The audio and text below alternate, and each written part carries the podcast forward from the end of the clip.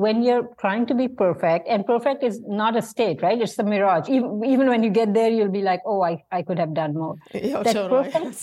of course. Yeah, yeah. it's not like you get there and you're like, I was yeah, perfect. I've arrived. Time to die. Dear shandy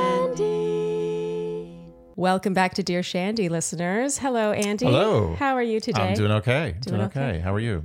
I'm good. I'm both really excited and a little like yeah. nervous for today. close to home. Yes. Today's topic is extremely close to home, and I've been sort of like working my way up to it. I'm worried I may cry today, but we'll try. I'll try yeah. not to. Okay, so we are joined today by a lovely, lovely guest who is extremely qualified to take on the topic of perfectionism. Mm. So she is the CEO and founder of the Goodbye Perfect Project, a collection of science backed programs designed to help women achieve their true potential, which sounds lovely and meaningful and fulfilling and all the things. she is the host of the Life is a Highway podcast, a researcher specializing in women's confidence, and she holds master's degrees in coaching psychology and in positive psychology, which is the science of human flourishing and well being. That's so nice. It is. It sounds like she has a nice life. She's been featured in Forbes, Happify, Thrive Global, and the Huffington Post with over 1 million readers. And her new book, Goodbye Perfect How to Stop Pleasing, Proving, and Pushing for Others and Live for Yourself, comes out next week on April 11th. Homaira Kabir, thank you so much for joining us today. Thank Welcome. you, Sharleen. Thank you, Andy. This is an honor to be here. Seriously. I have to tell you, we're just so excited this worked out because you are in Oman, correct? Yes. I mean, this wow. this is definitely the most international we've gone. So. Yeah, this is very close to the opposite end of the earth. Yes, isn't technology amazing? It's amazing. Yes. Wow. A, a blessing amazing. and a yeah, a blessing and a curse. Okay, so before we get going, Homaira, as you know, we rescheduled this call. We were originally supposed to do this a week ago. And then with a couple days' notice, I was like, no, no, no, we have to reschedule. We have to do a week later. And the honest to God truth is because I had not completely finished your book from cover to cover and I knew I wouldn't have time to. And the perfectionist in me could not allow I felt like too much of a fraud having you on and asking you about your book if I had not read every single word and really digested it. And so, as you can imagine, this topic is close to home today. The idea of just sort of always needing to prove how ready and qualified and everything you are. So I also know that our listeners, the Shandies, really identify this with this a lot. They submitted a lot of questions for you today. So we're really excited to have you on. Oh, awesome. But I mean, in this case, I don't know whether I should say, oh, I wish you weren't such a perfectionist because I love the fact that you read it cover to cover. there could be nothing more meaningful for me. So that is amazing. yeah, well, it's it's always like a, a sort of um, song and dance when we have an author on. I'm like, well, I have to read the whole book. But then, you know, as the days get closer, I'm like, well, I've read this much and there's this many days left, and I start to sort of spiral. So, we're gonna start at the very beginning here. When I read your book, I'm not sure I would have expected confidence and namely two types of confidence fragile confidence and optimal confidence to really be at the core of what I deemed to be you know, I always thought my perfectionism was just this quirk, this thing that kind of worked for me and against me. Can you explain fragile confidence and optimal confidence before we get going? Yes. And and you know, um, Sharleen, it's funny because when I, you know, my background, my degree was in positive psychology. So when I started my research, my postgrad research, what I was really researching was what does it take for women to flourish? So my topic was flourishing, but it so happened that I discovered in the research that it was really fragile confidence that got in the way of our flourishing. Mm. And so that is how it all turned toward confidence and understanding that there are these two types of high confidence. Fragile confidence also looks like high confidence, but one of them is stable and the other is unstable. One of them is independent of external factors. The other is dependent on external factors. So, you know, somebody says something nice about you or you have, you know, success or you get approval and all of that. So it is dependent on all those things. And so it is constantly in flux, as you can imagine. Now, the thing with fragile confidence is when you have fragile confidence, you get hooked onto perfectionistic behaviors. And in the book, I write that there are many types of masks, right? So it's not only crossing the T's and dotting the I's, it's mm. also being a pleaser, trying to prove yourself, trying to have a perfect life, trying to prove that you know more than the other does. All of those things are different as different ways that perfectionism can show up. But in fragile confidence, perfectionism is one of the key features of it. Mm. So the way we let go of perfectionism is moving from fragile confidence to optimal confidence. And that is what frees us to flourish. So really the book is about flourishing. The book is about how do we live our optimal lives? How do we grow into the person that we want to be?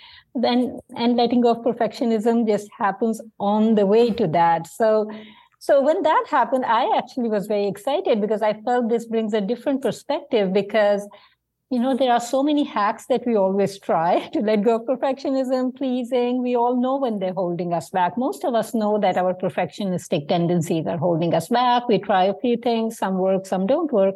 And it's amazing to have all these hacks and all of that. But unless we also do the inner work of building that self-worth and all of that none of them can last because you know every time now you're facing a challenging situation and or something happens or something comes up it is only natural to revert to your old behaviors because we, we're wired to want safety so we just mm. go back to what felt safe and what we've been doing for decades always feels safe mm.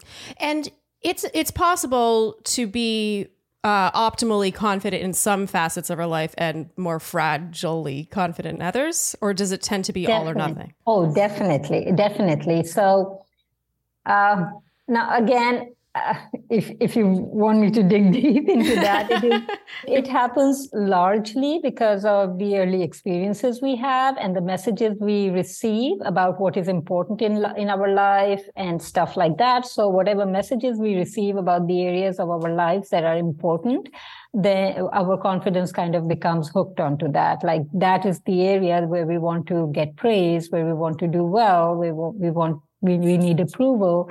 And so, yes, maybe you could be very securely attached in your relationship, but not securely attached when, as far as work goes. You may not be able to deal well with it if something negative happens at work, but you know, your partner says something to you, you can shrug it off. Is pretty much everything linked back to early childhood?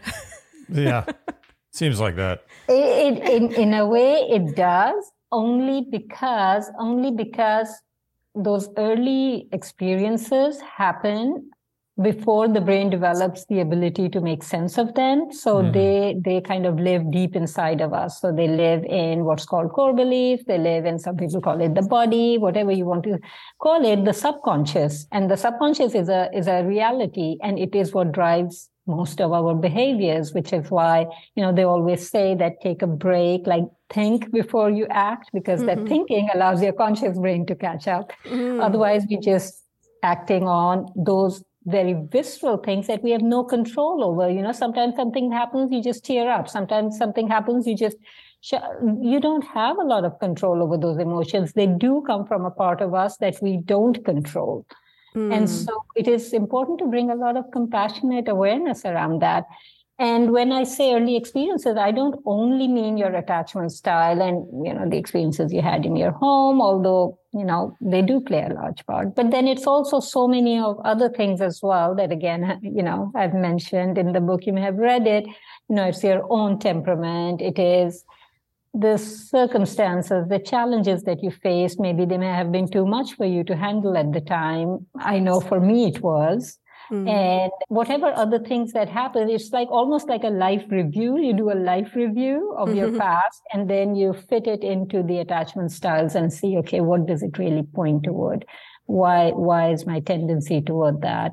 And that mm. brings a lot of one piece and it doesn't make you feel so weird. And two, you can bring a lot of compassion around those behaviors so that it's much easier to let them go then. Okay. So Oh, did you want to ask something? No, I always struggle with this. Was it feels like nothing's our fault, and we can take credit for nothing as well. because it feels like everything was programmed in from when we were little babies. And even the choice to examine yourself and fix the problems that were born into you as babies feels like that itself was probably born into you as a baby. Yeah. So we can't take credit for anything. yeah, no, that's you're, you're making and a it, good and point. it feels it, it kind of is liberating and also kind of depressing. You know, we could have a whole other podcast on free will, which is a very disturbing topic, but but it, it it's kind of liberating in a sense. Hmm. Like we don't have a choice, and we're on this journey. And it's nice when you start making the right choices about examining yourself. But in the end, we shouldn't hate people for being the way they are, and we shouldn't hate ourselves for being the way we are, because really, we have very, very little choice, if any. Okay, so what happened to us, Andy? I 100% say it wasn't, especially at that time. And I think a lot of what happens to us is not in our control. We try to, you know, we, we, we sometimes extend our agency, our sense of control a bit. We think it is more than it is. And I think bringing that back into perspective and say, saying that all of this happened to me, whether from other people, whether from life itself, is not in our control, which allows us to not take so much responsibility for everything that happened to us. But mm-hmm. at the same time, I think as conscious creatures, we do have a natural desire to grow. I mean, that is in, built in into us as human beings, the growth desire. We do have that desire to grow. And I think with a, with a consciousness and an ability to think, we would want to think about our lives. Who do I want to be? I mean, it's that pre-programmed into us. These are questions that we ask ourselves. Nobody really forces us to ask them, but who do I want to be? How do I want to show up? And these are important questions that then frees us to reflect on the way forward rather than be trapped in the in the past. Mm-hmm. Once we understand that these behaviors happen for a reason and we can distance ourselves from them, then we are kind of free to choose how we want to respond. We can design our lives in a way that we think it will get us closer to how we would want to be, want to be remembered, want to, mm-hmm. you know, at the end of our life say, this is what I lived but also uh, at the same time not be trapped by those behaviors. So bring more of an awareness around them. Be able to be with what is instead of just rushing to action. I think what we do a lot in our societies is rush to action. Okay i need to fix this. I need to just take action instantly. But if we can just step back a little bit and think why is it like this bring a lot of compassionate awareness. Compassion is not weak in any sense. Compassion mm-hmm. allows us to be courageous. Compassion allows us to think how we want to be, especially in relationships. It is very important because, you know, human relationships, everybody's bringing their baggage with them when they enter a relationship. And so if we can have compassion for what we're feeling, that naturally extends into compassion and empathy for the other person. And, and then you know, allows us to give a little, allows us to experience what we're feeling. And, and then by that time, like I said, the conscious brain does catch up. Mm-hmm. And right. you can say, okay, this is how I want to be. And, and, and you're able to do that. Can you imagine if the world was just full of her, of Homaira's?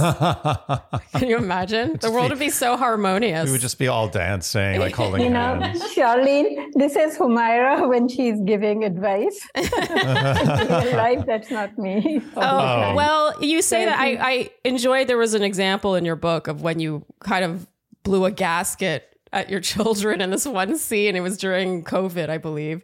And I found it so relatable and just even the thought press, the process that got you there because you were really trying to just go above and beyond for them. And then you felt that the appreciation you were receiving in return was did not match what you were putting out there. And I found that so relatable because that actually is a, a real curse with my perfectionism is I will put so I'll put in so much effort and that if I don't feel that the response feels like like it matches in some way and it's not even necessarily praise because i find that i actually have a hard time even accepting mm-hmm. praise you know what i Yeah, mean it's like this sick yeah, cycle Yeah. but you still want it to somehow match and then you then you start to examine how it doesn't match and then you get upset and i just found that such a relatable scene it was i i loved your Sharleen, personal uh, examples Thank you. But you know, Sharleen, what you're really looking for is not praise. You're looking to be seen. That's what you're looking for. hmm Yep. That's going back to a very early episode. One of our first hot topic episodes of this podcast, we talked about Enneagram types, and there are nine Enneagram types, and what your what you're seeking is, what your goal is, and mine was to be understood. type yeah. four. Yeah.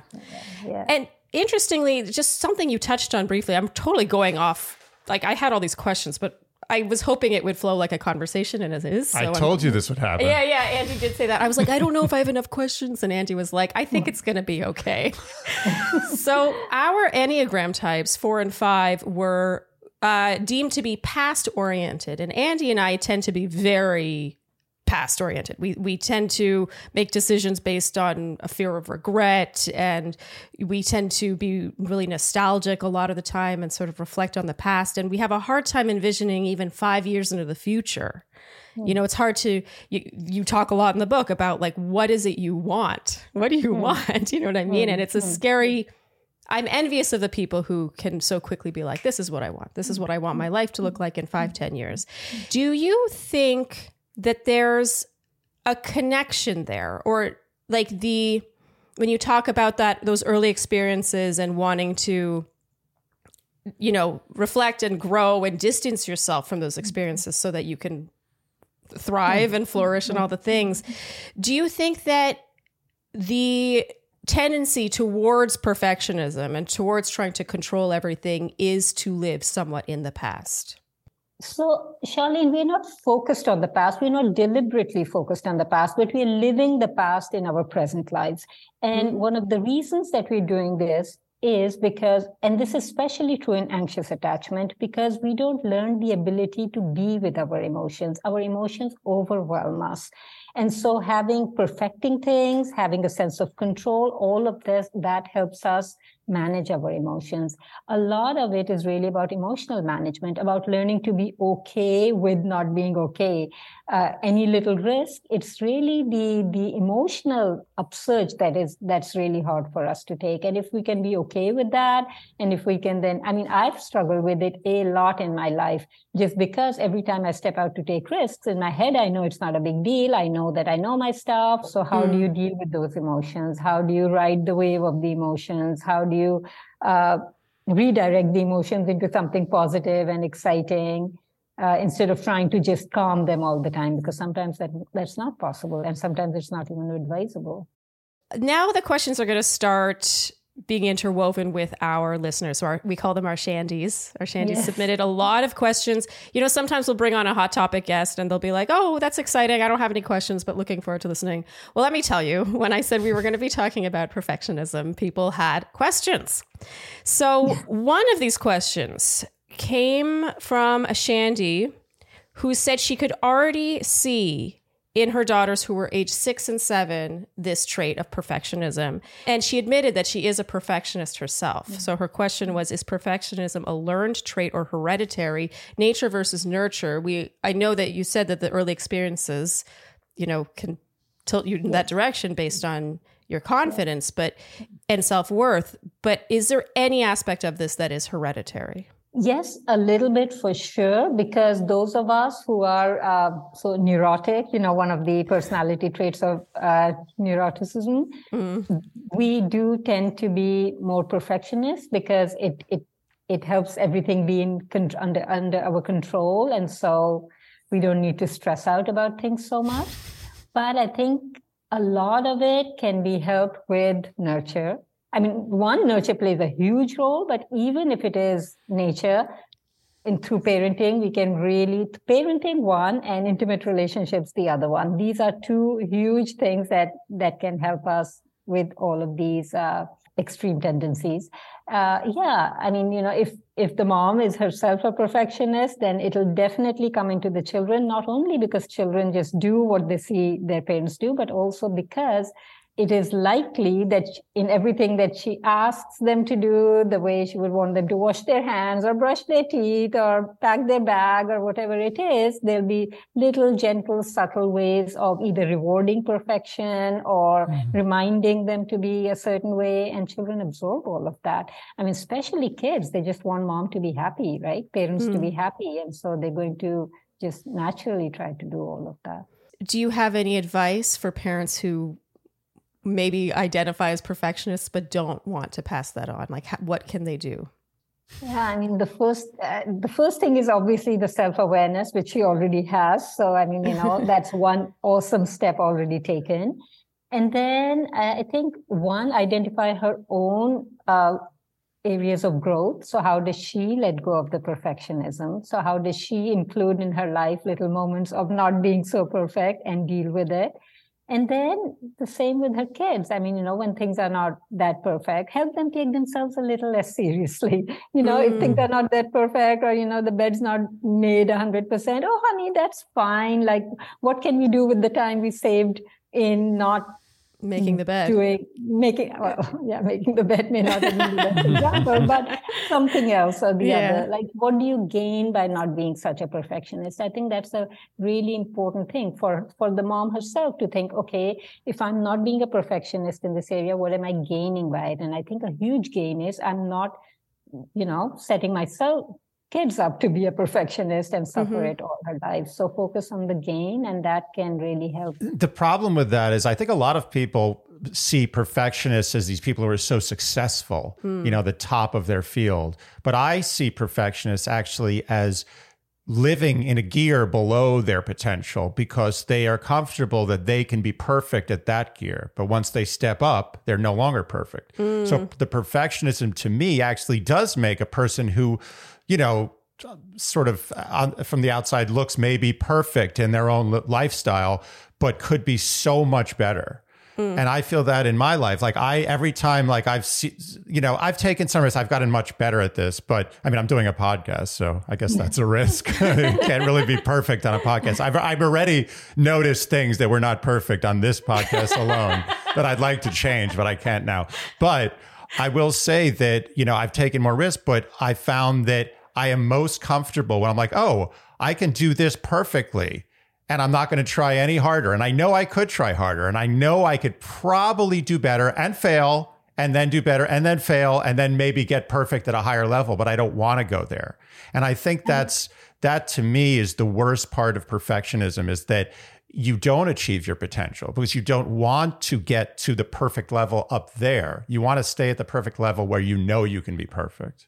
Exactly. You bring up such an amazing point because you see, when you're trying to be perfect, and perfect is not a state, right? It's a mirage. It will always keep you, even when you get there, you'll be like, oh, I, I could have done more. Yeah, totally.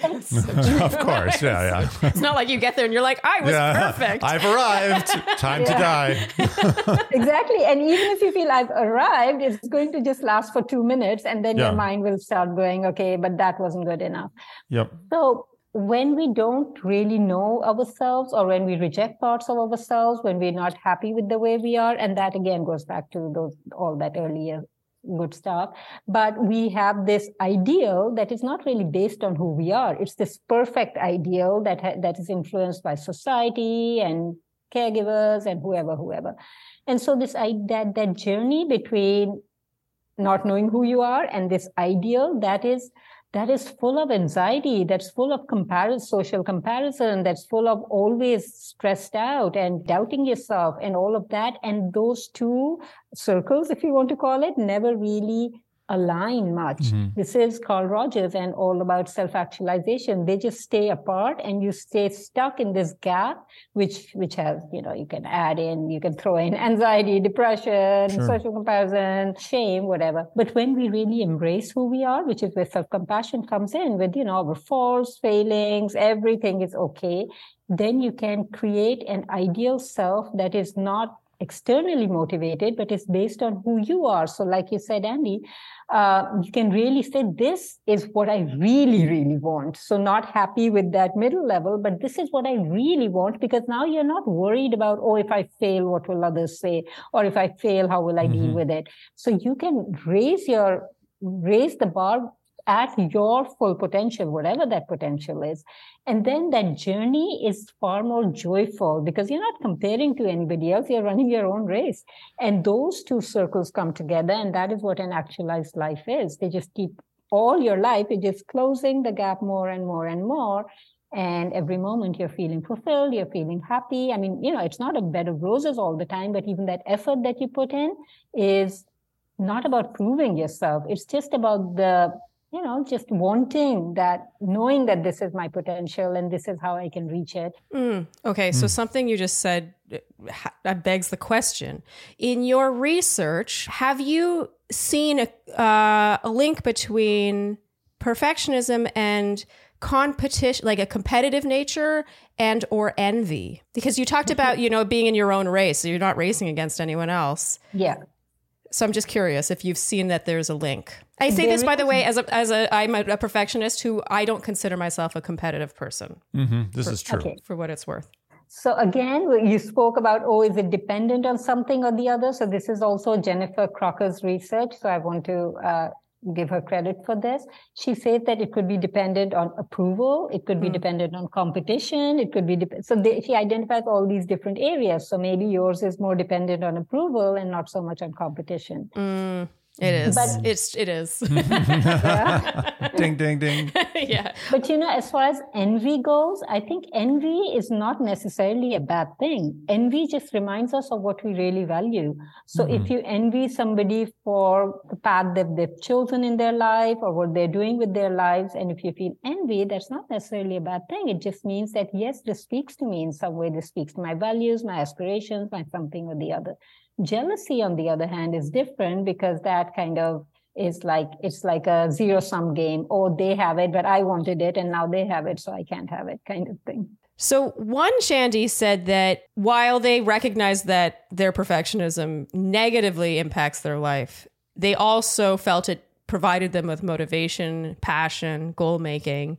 And I myself feel like my perfectionism does reap benefits in some ways in my life like i never mind how many hours of sleep i lost or mm. you know you know mm. how much i sacrificed to get it in the end i am in retrospect proud of what i produced because i didn't produce something that wasn't quote unquote perfect yeah. so the question is uh, this several shandies actually asked variations on this theme is it possible to balance maintaining the ways in which perfectionism betters one life while discarding what is not necessary or is even harmful? Or is it more or less necessary to just throw out the baby with the bathwater and let it all go? And no, don't do that. And I think this would come as a relief to them. You see, the thing is, with all these unhelpful behaviors, you have to know when they're serving you and when they're not serving you, right? Mm. I mean, I see so many young women who come to me and they're perfectionists, they're ambitious, they're perfectionists, they're putting in a lot of time and they're being very well rewarded for it at, at work as well. And so it's a good thing. I mean, why would I ask them to not do it?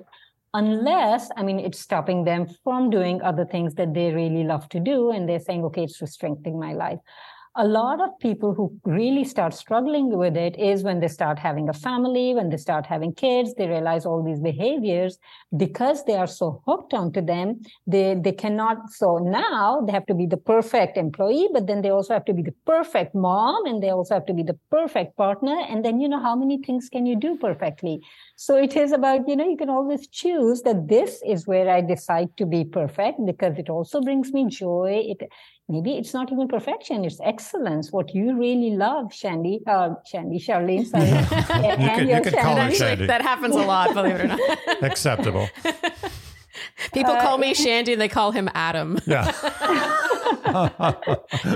And so what you really love is excellence right? Maybe that is your strength. It is mm. a hmm. strength. It is actually a character strength the love for excellence. And so you should be proud of that. You should use that as a strength but perfectionism is when you have to have that excellence in every area of your life. It is impacting the quality of your life, but you just can't let go of it because it just gets emotionally very stressful for you to let go of it. You just answered one of my other questions, which also mm-hmm. came up a lot, which was what's the difference between perfectionism and just high standards? And I think high standards are good. And in relationships as well. I know this is a relationship podcast, and um, yeah, in what's his name again? There's this research professor, Eli Finkel. He's written this wonderful book. It's called um, The All or Nothing Marriage.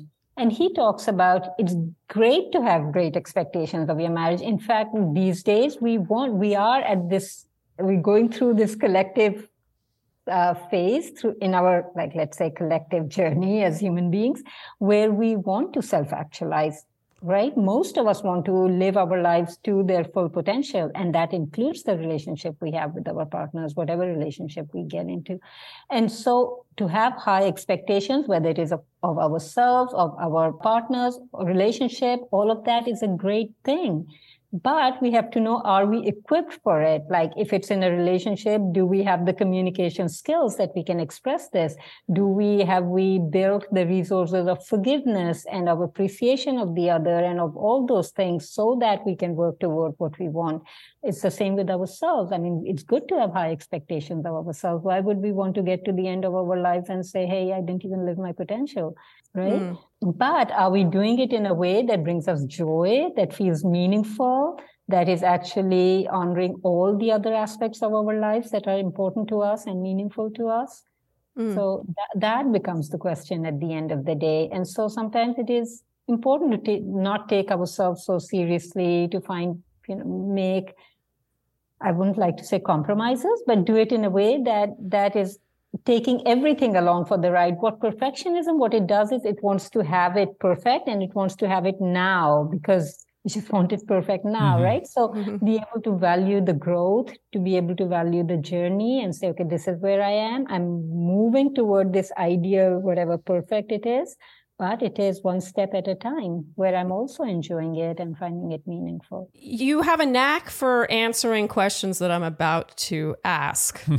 This also came up thing? a lot. yeah, no, it is a great thing. And I just want to make sure that I verbalize the question because this one yeah. also came up a lot. And I really identify with this mm-hmm. because mm-hmm. this podcast is the first time Andy and I have like gone into biz, you know, it's funny to call it a business, but you know, business. yeah, like working together and mm-hmm. we work together in our home in New York City. So it's not a big place. You know what I mean? It's like, it's very challenging, especially when one of you is like I'm yeah. I'm very demanding.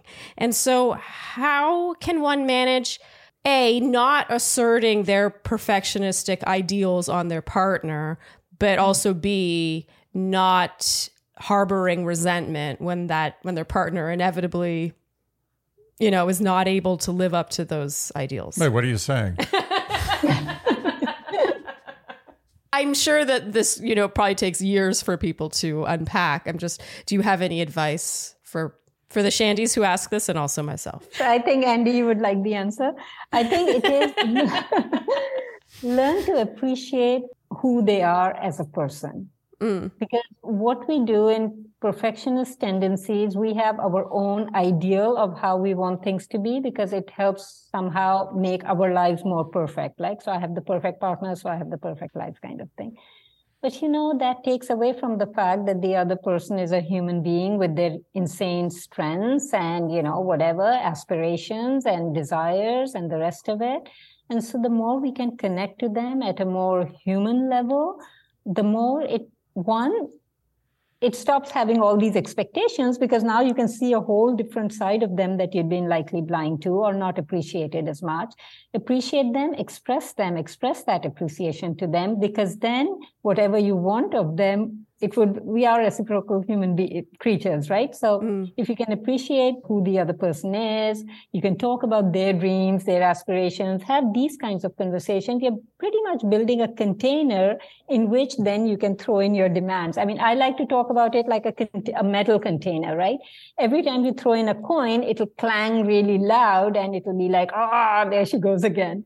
And the more can the more you can line that container with soft things like you know, cotton wool, all of that, that is the appreciation that you give the other person. Genuinely see the good in them, express that to them so that when you make those demands of them, they will be more likely to uh, listen to you. Mm-hmm.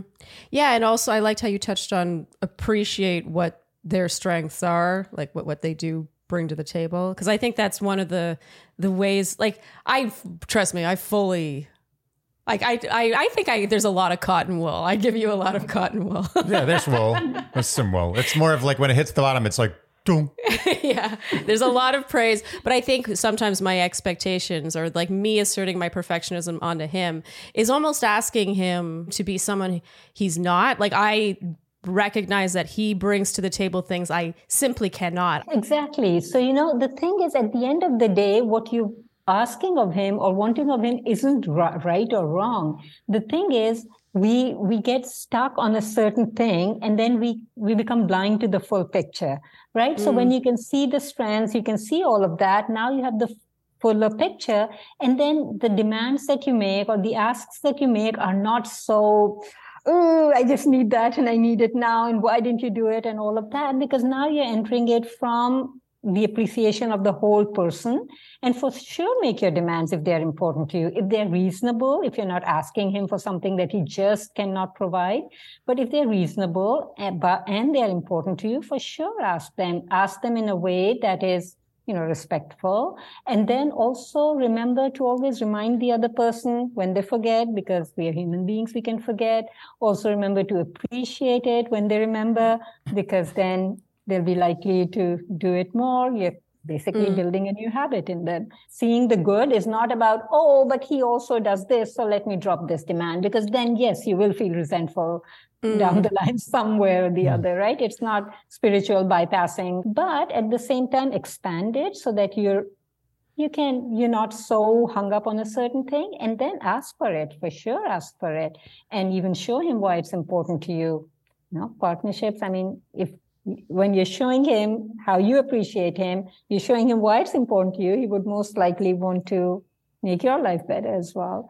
You know what I'm hearing is that, you know, the whole thing, everything in moderation. Usually people use that in terms of like food and diet, but mm-hmm. I I feel like it applies to this very much as well. It's like everything in moderation. You you can be a perfectionist in moderation like pick your battles same with you like i can demand things of you in moderate like the things that matter the most to me it's just people have a hard time knowing where the line is i will say though that the the the pushing you've given me i'll call it pushing uh, for lack of a better word okay i love to hate it but I already hate to love it, I think. But um, it's gotten me a little bit out of my comfort zone mm. in my perfectionist comfort zone. Like I know, like what I was discussing earlier, I know that I can. Let's take this podcast for example. I know I can do this podcast at this level very yeah. perfectly, yeah. but to take it to this level, I'm a little scared. I don't want to do that. But what Sharleen has done is she's kind of pushed me aggressively to get to that level and I will say that no one else does that in my life. Probably for probably good. That that would be very stressful if everyone in all the facets of my life were pushing me that hard. But it has been a lesson for the perfectionist, for my perfectionist self, yeah. because she's obviously loves me a lot, and I know that. There's no doubt. So someone who truly loves me is trying to make me better forcibly, and it doesn't feel good. It hurts. It's frustrating. It kind of makes me angry at times. Yeah. But at the same time, it's possibly one of the only thing that's allowed me to say, okay, I'm going to rise above where I know I can be perfect. Yes. So mm. it has been helpful. And that kind of circuitously brings me to another point, which is shame. Um, and I do feel that shame is what drives my inability to push myself past my sort of stasis of perfectionism. And my question to you, Homaira, is what do you find to be in most people the driver of perfectionism? Is it something from within where you're just a person who's like, I need to be the best. I love myself and I want to be the best I can be? Or is it mostly driven by shame is kind of a broad term, but is it mostly driven by people? Like you want to impress people or you want people to think of you a certain way and you don't want to be ashamed of your life in the eyes of other people? Yeah, and it's a great question.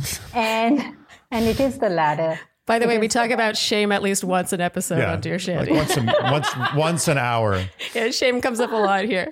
But that's a great thing that you talk about it. I mean, shame, that is the best way to manage shame is by talking about it. Shame yeah. loves secrecy. So it's mm. wonderful that you can talk about it. I like that. Oh, I like that too. That's a mm. good line. Okay, sorry to interrupt. Okay, so uh, yeah, it is mostly uh, I mean, almost always it is externally driven. It is what would others think? I have to rise. See, the thing with shame is what you're trying to hide is some perceived lack, some perceived inadequacy that that is that came from whatever early experiences you had. And you know what? Most of us have it. Like it's not like, oh, somehow your caregivers or life was extremely terrible to you that is the way it is. I mean, life isn't perfect. Why are we trying to be perfect? It's like, you know, it's just a mixed bunch that was thrown at you. And as a result of that, we develop some perceived notion that we're inadequate or worthless or broken in some way. Most of us carry that to, to varying degrees. And so to hide that, because it's a very painful feeling, nobody wants to feel that. And we are social creatures. We live amongst other people. We put on these masks, this, this garb that we are somehow acceptable. You know, we need to be acceptable. It's a human need because we are tribal that we have to be acceptable. And so we have, we have all of these perfectionist things, uh, because we try, we are really trying what to hide that lack or that inadequacy perfection is very outcome oriented mm-hmm. versus that other thing that you spoke about oh i want to have the best life why not that is very process oriented mm-hmm. and so this is where it gets really difficult because when it's outcome oriented you're going to avoid risks you're going to do all of that because you have to be perfect i mean if you're not then what would others think and mm-hmm. you know mm-hmm. how will you deal with all of that but if you just want to grow into and and that is where it takes me back to what you said, Sharleen, earlier, that you guys don't think, both of you, you find it hard to plan five years ahead. I think that would be an amazing thing for the podcast.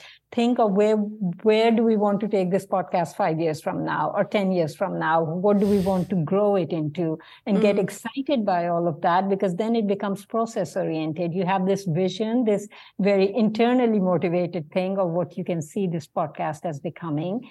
And then that motivation is something that is not so much coming at you and you're driving yourself toward it, but it's coming from within you. Mm-hmm. Mm. I mean, I always I I feel that the best people, the most quality human lives are created from that, not from the need to pe- appease other yeah, people. Proof. That may may create the tallest buildings mm-hmm. or the mm-hmm. biggest bank accounts, but I don't think it creates the people we remember in history. Like that was a great life. Oh, totally. And never, and you know, um, it's so beautiful you say that, Andy, because it reminds me of a quote by Joseph Campbell, and he said, "You when it's externally motivated, he said, you know, you do all of this, you get there, Herculean efforts, all of that, and you get to the top, and you realize you were climbing someone else's wall." Oh, oh, oh.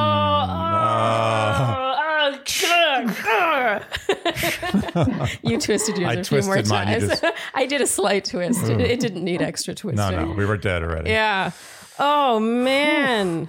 Yeah, that's good. That actually, I, I, have a list of quotes from your book. One you said that reminded me of that is we become an object of external demands rather than the subject of our lives. Mm-hmm.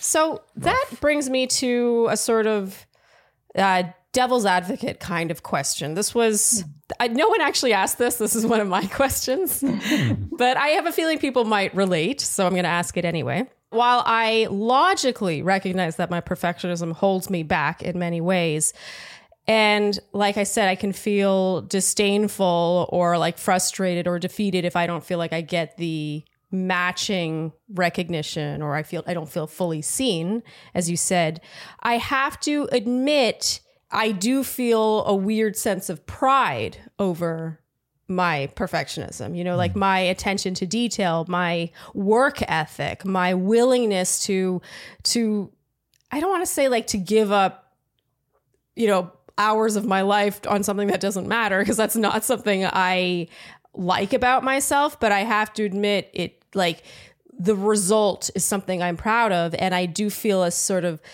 like frustration when it feels like other people get ahead with ideas that feel half baked or execution that in my eyes seems sloppy. You know, mm-hmm. it's like that doesn't add up. Like yeah. that doesn't make sense yeah. to me. Yeah. What would you I, I, really hope people relate to this because this question does not sound very flattering as I say it out no, loud. No, you're, you're going to be good. You're going to be okay. so my question is, what would you tell someone like me where logically I'm like, this isn't my friend, but I'm still, I almost hold on to it as a part of my identity. It's mm-hmm. not necessarily something I want to let go of much. Yeah. Oh, okay. So awesome. That's a great question. And I think your all the Shandies will relate and feel much closer to you as a result. I agree. We live in this world that really rewards perfectionism, right?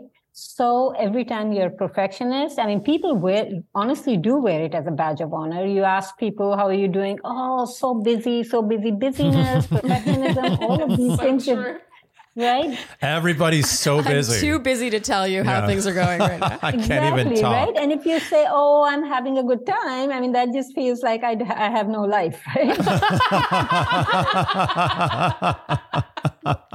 That's so true. so sad. so, so you know, when we have that fragile confidence, we are dependent on external feedback. We are dependent on external praise. We are dependent on external approval, and we pick it up wherever we get it, right? So all these little signs make you feel good about yourself, and this has been happening, like I said earlier, for decades.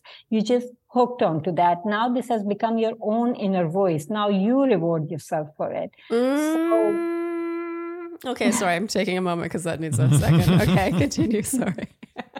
right so it so because of that you're also disconnected from what from the bigger picture perfectionism just keeps us trapped in all of those little tick box tick box tick box and disconnected from the bigger picture so disconnected from what i really want what can potentially grow here and so when you see other people getting ahead with you know like you said a little bit of sloppy work and all of that maybe they are more connected to their final vision and this is just their path so you are comparing your final product with their path to whatever they're trying to get to Mm. Mm. You're very good at this.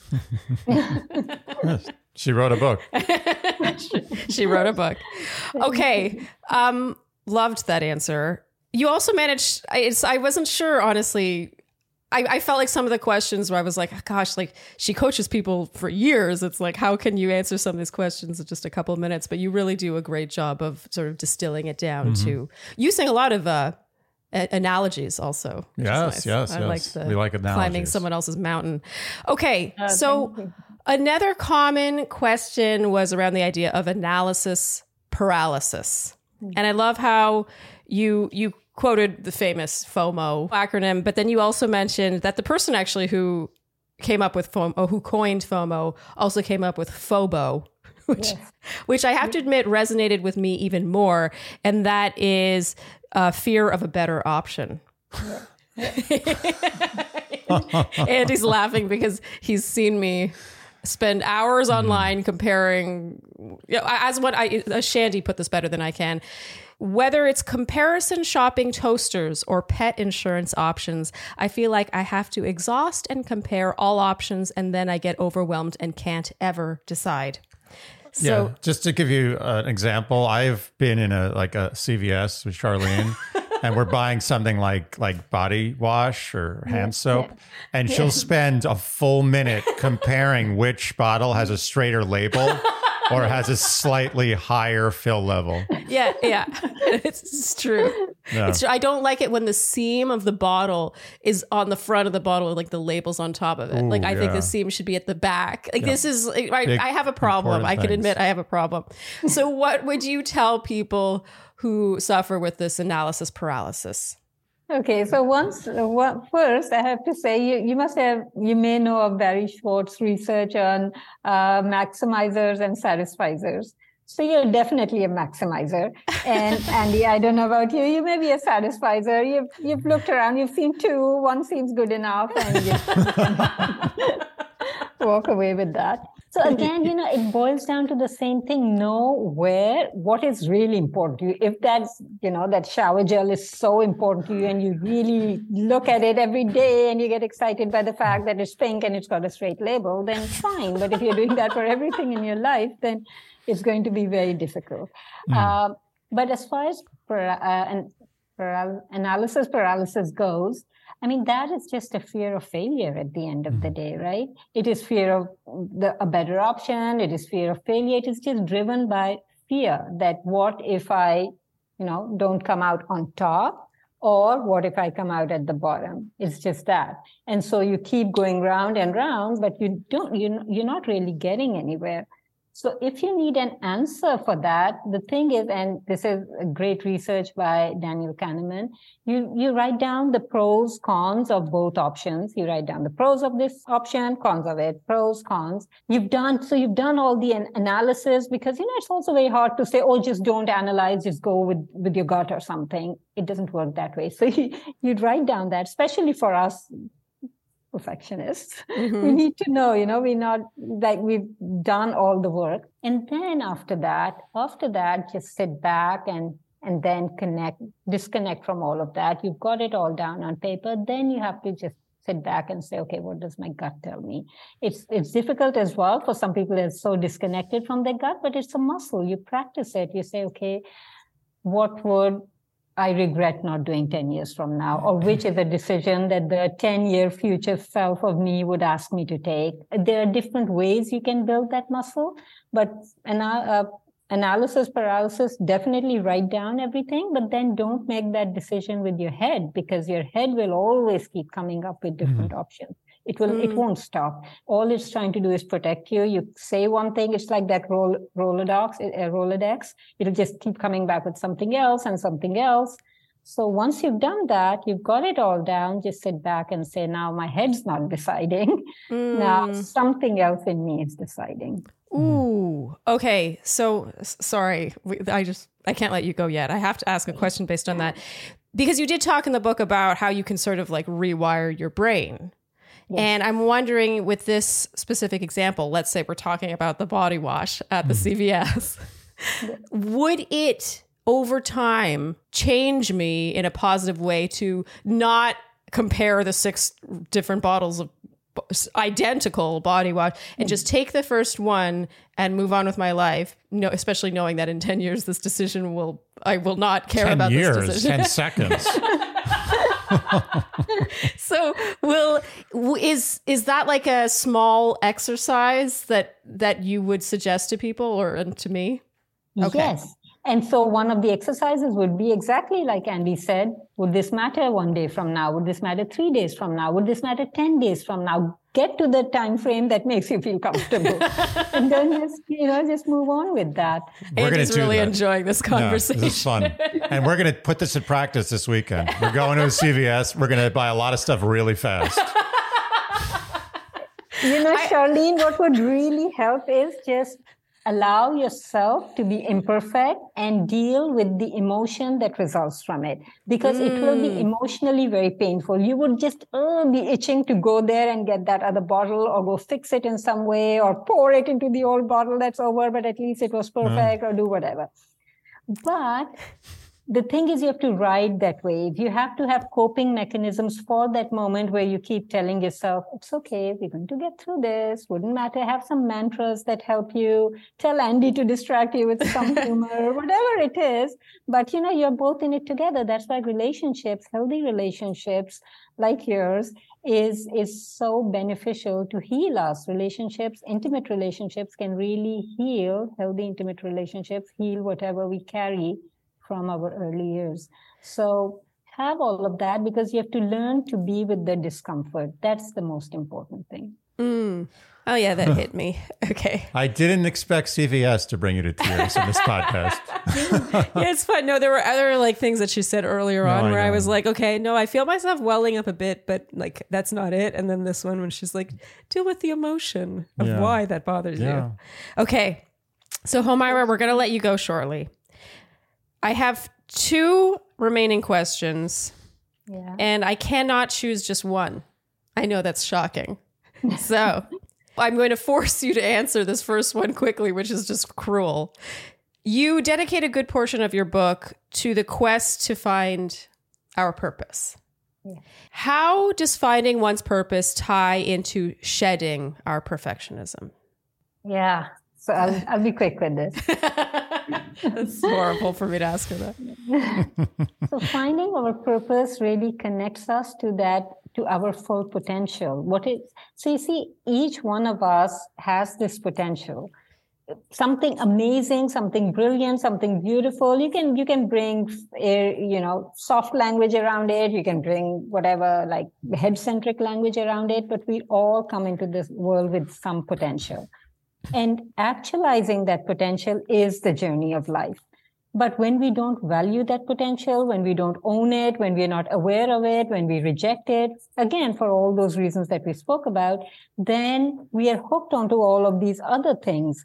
So when you find that potential and you're living on purpose toward that, helping yourself actualize that, all of this becomes very meaningless, right? Mm. It doesn't matter so much. It's so much easier to let go of them. Sometimes, yes, you do, do, need to do a little bit of work, especially because when you get hooked onto those behaviors, you don't learn certain other skills that now you need to learn. So you mm. need to learn how to be okay with the discomfort. You need to learn how to have that conversation. You need to learn how to allow people in your life you need to learn how to discern between what needs perfection, what doesn't need perfection. These are some skills that we do need, but it's much easier to work on them because you're working towards something much bigger than that. Mm. It, you know, it's this reminds me a lot, and a lot of. Oh this, my god, this reminds me of something too. If it's the it's same thing, then cleaning that's our house. No. Okay. okay, go. Well, I Sharleen accuses me of being a hoarder, which is completely untrue like if I'm a hoarder, I'm the lightest, like at the true. 0.5 hoarder. But um, I, I keep a lot of things. Often I feel like it's for sentimental value, or maybe I'm going to use this one day, and that day comes, I'm going to be like, oh, I wish I had that thing. But you know, we went through a big cleaning of all the closets and everything, and I was throwing away so much stuff. Like I was like, oh, maybe I'll need that. And you know what? Like like the soap. Like ten seconds later, like the next day, there was not one second of that day after I, am telling you, it was like 200 pounds of stuff. yeah. Like literally, I'm not exaggerating. The next day, for not one split second, yeah. did I think about the loss of any of those things.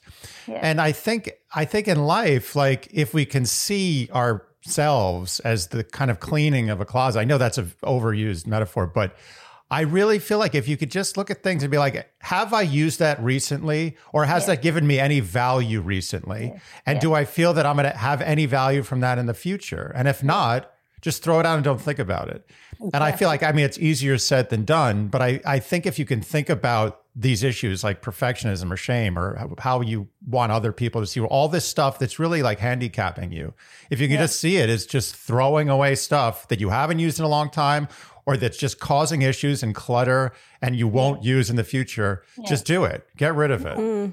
Exactly. It's and funny do it that- with love because it was it did come to protect you in some way, right? It was there, it served you at a time, mm. but now it's no longer doing its job. So get rid of it, right? Yeah. Mm. Oh, I I did it with love. I every single thing I shed a tear. All the garbage. that Marie Kondo or what's the Oh name yeah, yeah, Marie Kondo. Yeah. If it doesn't spark joy, yeah. so actually my my example i was for a second there i was like oh my god if we're yeah, thinking of the same example crazy. that's insane but we are a relationship podcast and so a lot of times we are giving relationship advice and it's kind of similar in the idea when when we're like you're wasting your time with this person like you're spending three four nights a week or your saturday nights like these you know these precious hours of your time with someone who's married or who is not committing to you or who's you know blah blah blah blah who's giving you mixed signals those are hours you could be out with your friends going on a first date with mm-hmm. someone who could change the rest of your life you know mm-hmm. living your life and who knows where those connections and those hours could take you and that's what sort of stands out to me about what you said Homaira is the idea that by letting go of certain things, you you now have a capacity for something new. No, yours was better than mine. Yours is better. You won. Oh no, I liked yours a lot though. I liked yours more. Okay, but you know what? What both have is the safety, right? You're hanging on to that whatever relationship dysfunctional, or you're hanging on to your clothes or whatever thing, or whatever because they make you feel safe, right? So mm-hmm. it is the willingness to now step into explore, like you know, curiosity. What else is possible? Possible if I'm not like so trapped into this and so hooked by that because it's just not serving me. Mm. So, to the people who have sought out this conversation, you know, because maybe they saw perfectionism in the title, you know, they were curious. What parting words would you have for people who tuned into this episode? What would you like their overriding takeaway to be? Oh, that is such a great question. I mean, I would I would be inspired by something Andy said earlier, and it's just take yourself a little less seriously.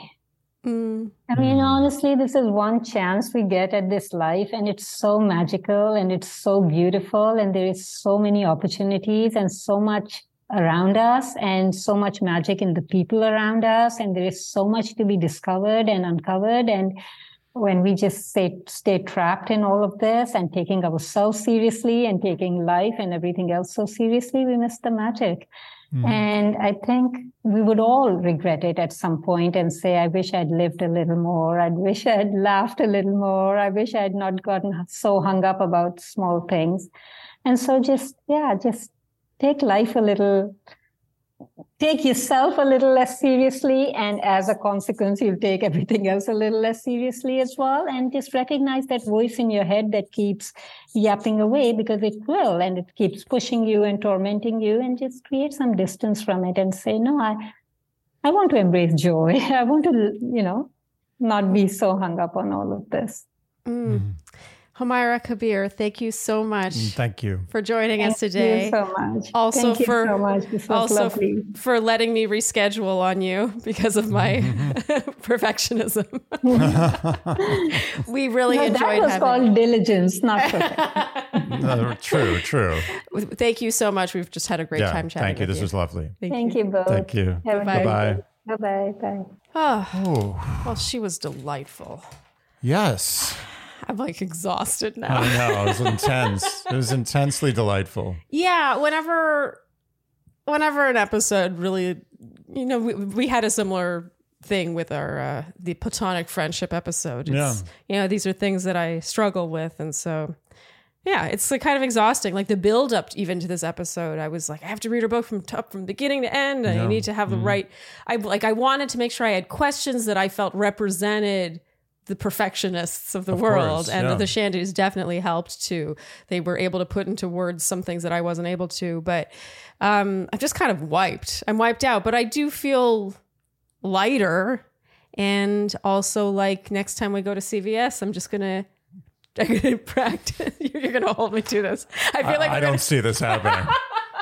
no, I really want to try. Like, I want to. That's the thing is, I don't know a single perfectionist. Even though I did talk, you know, there was one question that talked about the sixth sense of pride. Ultimately, if I could change this about myself, I would. oh, I know. You're like, I don't want to be like this. I want to me, I be the. I want to be the kind of person that can like clock out and not spend an extra hour editing this one minute detail on a thumbnail for this podcast that no one's going to notice. right, right. You know, like I want that hour of my life. Or caring about the one really negative comment amongst hundreds of positive ones. Yes. Yes. That is the that is the advanced buying soap in CVS. Yeah, there was a one of the other quotes I grabbed from here. First of all, I loved the discussion of shame. I love that you brought it to shame because I was hoping it would come to shame because Mm. Yeah. how could we not bring it up always shame? comes to shame. It does. And so a quote she has in the book is not experiencing shame is worse than experiencing shame because it says something about our ability to feel remorse, mm-hmm. Yeah. which we have, We have or you have expressed those, that yeah. in some way before. I also thought the three common reactions to shame were interesting. One was move away, so that's to withdraw, silence yourself, start avoiding people and or situations. It's usually me. Oh, you think so? Yeah. Oh, I thought you were three. I'm a little of one and three. Okay. I saw three too. Yeah. Two is move toward. This is me. Please appease, go out of your way to make sure others don't dislike you. And then three is move against. So blame or make sure people know it wasn't your fault. You're yeah, you're somewhere between one and three. I think we all have a little bit of one, two, and three. I us. agree. I mean, shame is a very universal and complex experience. Yeah. It's fascinating. Yeah. It's, Anyway. it's uh, it's interesting, you know, when you think about human experience, just people. If you want to do the X Y axis of like the human brain, Uh-huh. like there's extreme not caring about what people think, like Yeah. extreme, like right at the bottom of the X axis. Yeah. And then there's extreme, like loving and feeling like amazing about yourself. Mm-hmm. And if you really think about it, like I know this is a little twisted, but you can make a case that that's kind of a psychopathic nature. Which one? Like where you feel like you're the greatest thing in the world and you don't care at all what other people think about you. There's some level of like, not psychopathic, yeah, sociopathic. Mm. Yeah, but there's also an argument to be made that that is all a coping mechanism. Like that's just a front because deep down you really are that insecure. Right. It's all it's all like it's very it's almost two sides of a coin, but it's it's like the differences are massive based on where the motivation orientation Mm-hmm. Oh, is. it's so true. Actually, it's insane how this one kernel, like, it's actually quite. It's probably a the same kernel, or Yeah. at least a sister kernel, A sister kernel. of why you are that way, and then the the uh, the effect is so different. Yeah. Yeah. It just manifests itself. It's just a, this a tiny turn of the screw. Yeah. And it manifests itself between you becoming like Ted Bundy and like someone who cures cancer. Uh, oh, even laughing is tiring now. Oh, I'm sorry. No more laughs. I will say that I've had uh, the song "Life Is a Highway" stuck in my head the whole time. I was like, kind of. I, I kept humming it in my head. I was like, "Stop it!" Oh, yeah, her 'cause it's the name podcast, name yeah. "Life Is a Highway." Do you, I? I don't think in Oman they listen to Rascal Flatts. I don't think that's a big What? We Rascal probably Flats. You think so in Oman? That Rascal Flatts have it big in Oman? I don't think so. do. I don't know. I mean, why are you bringing this up? No, I wonder if she's a fan of Rascal Flats or has no idea that they exist. It's one of the two. I'm thinking. Oh, I mean, that's a pretty iconic song. It's hard to match. Like to me, that's international fame song. Yeah, but who? How many people can name Rascal Flatts as the person? If I'm honest it? with you, if I like when I saw "Life Is a Highway," I was like, "Life is a Yeah. highway," but Oh, I wasn't like that song is by Rascal Flatts. I would Yeah. not have gone there. yeah, yeah, very few people know that. Yeah. Sorry. Anyway, getting to the important things here. So I have to address the fact that this ring light has been flickering throughout this entire episode, and I have been exercising not trying to control it and just accepting it. This is me uh, embarking on a new journey. That's Letting- great. I'm very proud of you. Yeah, because I mean, in other episodes, I would like, I'd be like, you know, stop, hold, like, To, everyone, like, remember what you were about to say. And then I would have to go and adjust the ring light. And in this case, I was like, no one will be able to tell that the ring light flickered. It's Wow, okay. Good for you. The amazing thing is, I cannot tell at all that it's flickering. Two See, sides of a coin. And that, you know, when we talked about, like, I had a moment when we were when it was flickering, and she was talking, and she and I were talking, and and you're closer to the ring light. I had a moment where I was like, why can't he just sense that the ring light is flickering and just reach over and fix it? And I, you know, she talked about like recognizing each other's strengths. It's like you can't, you just don't see that. I don't, and it, and it makes my life so much better. Oh, I'm I'm jealous. but but you can learn to just stop. You you what you have is is you're you're on the spectrum of getting to the person who's sitting talking to someone and there's like a deck of cards sitting on a table and it's slightly off a 90 degree angle from the uh-huh. edge of the table. Yeah. and they're like how can this person sit here and let that happen? This is uh, insane. yeah. like you that's that's the end of the line and you're there so that's not a good I mean, spectrum I no, it's I'm not proud of this. no and i have Like, some of it too i'm not just you know, You know, i'm I not shaming up when you. I'm in yoga class and someone's yoga mat is obviously like off kilter from the shape of the room and Yeah. it's not like parallel to the the side of the wall that they're next to. I'm like, how are they allowing this to happen? Even when I do shavasana, I want to be equidistant, my head from like to the top of the mat, from my feet to the bottom of the mat. This is a problem. I, I recognize this is the start of my recovery. I, I, I will say it does benefit me to some degree because in this apartment, everything is perfectly on angle. Mm-hmm. Nothing is crooked. I- as much as it can be in a 130 year old building anyway Yeah. yeah Yeah, the walls are crooked. There's nothing you can do about that. but everything is level Yes, it's yes, level yes. okay i think we should wrap there oh that that filled my heart even though i'm tired Yeah. but i really great. loved that that towards the end that idea of like letting something go will give you the space to bring in something else Yeah. you know to Yeah. change your ways maybe and maybe bring in things that will give you joy maybe Allow the light. Allow the light in. Allow it in. Yeah. And I'm going to get in my yogi pose. I'm floating now. There I go. I'm going. If anyone can't see he's not on his chair Hold anymore second. Wait, I'll do it here. I started here. Here I go, right? Okay, I can't float anymore. Okay. If you enjoyed what you heard today, you know what we will ask of you, and that is to like, subscribe, hit the notification bell, follow us on Instagram, and TikTok, leave us Apple, Apple and Spotify. podcast ratings and reviews. Tell your friends, and generally do all the things that you would do to support a podcast you enjoy. and is perfect. And answers your questions for you Yeah. anonymously to experts. Yeah. Yes. I hope this episode helps some people. I do too. feel I feel like I'm changed. Me too. Or at least I feel like I have a little more awareness now. I'm a little more down the highway. Thank you so much for tuning in, and we'll see you next time on Dear Shandy. Bye bye. Dear Shandy.